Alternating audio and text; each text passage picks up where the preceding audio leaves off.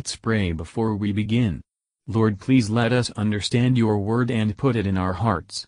May it shape our lives to be more like your Son. In Jesus' name we ask, Amen. Exodus chapter 37 And Bezalel made the ark of shittim wood. Two cubits and a half was the length of it, and a cubit and a half the breadth of it, and a cubit and a half the height of it. And he overlaid it with pure gold within and without, and made a crown of gold to it round about. And he cast for it four rings of gold to be set by the four corners of it, even two rings upon the one side of it, and two rings upon the other side of it. And he made staves of shittim wood, and overlaid them with gold. And he put the staves into the rings by the sides of the ark, to bear the ark. And he made the mercy seat of pure gold.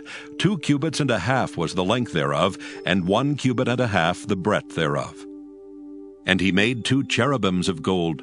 Beaten out of one piece made he them, on the two ends of the mercy seat. One cherub on the end on this side, and another cherub on the other end on that side.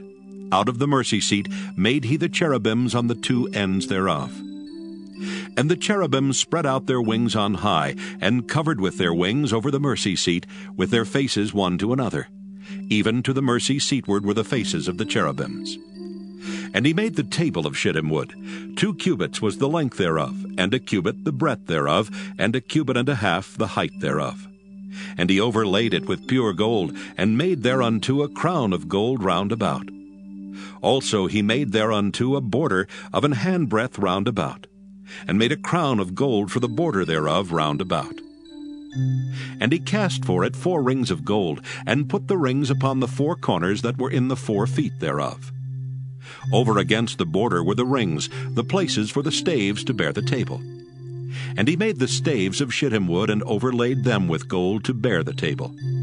And he made the vessels which were upon the table, his dishes and his spoons and his bowls, and his covers to cover withal of pure gold. And he made the candlestick of pure gold. Of beaten work made he the candlestick. His shaft and his branch, his bowls, his knops and his flowers were of the same. And six branches going out of the sides thereof.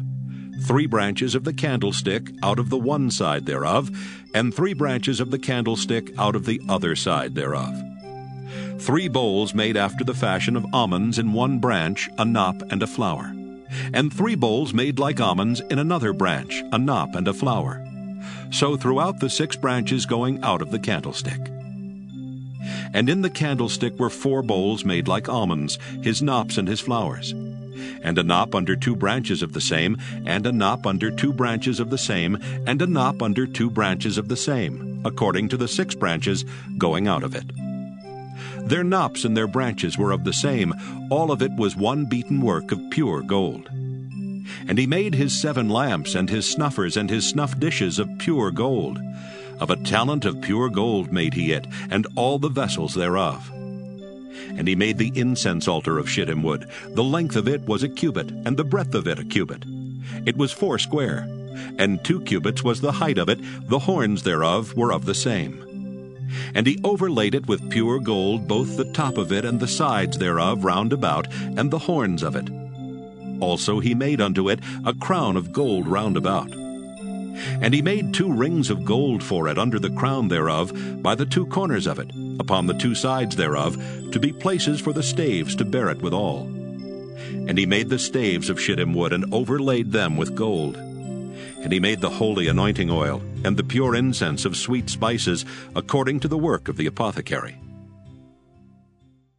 Matthew Henry Commentary on Exodus chapter 37 In the furniture of the tabernacle were emblems of a spiritual and acceptable service. The incense represented the prayers of the saints.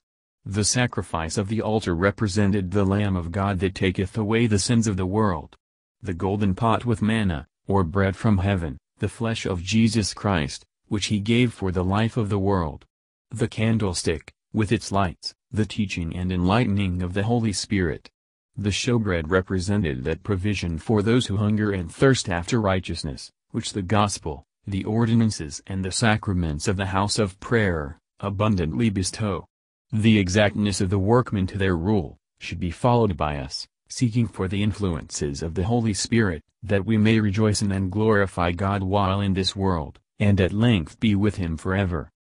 Thank you for listening and if you liked this please subscribe and consider liking my Facebook page and joining my group Jesus Answers Prayer.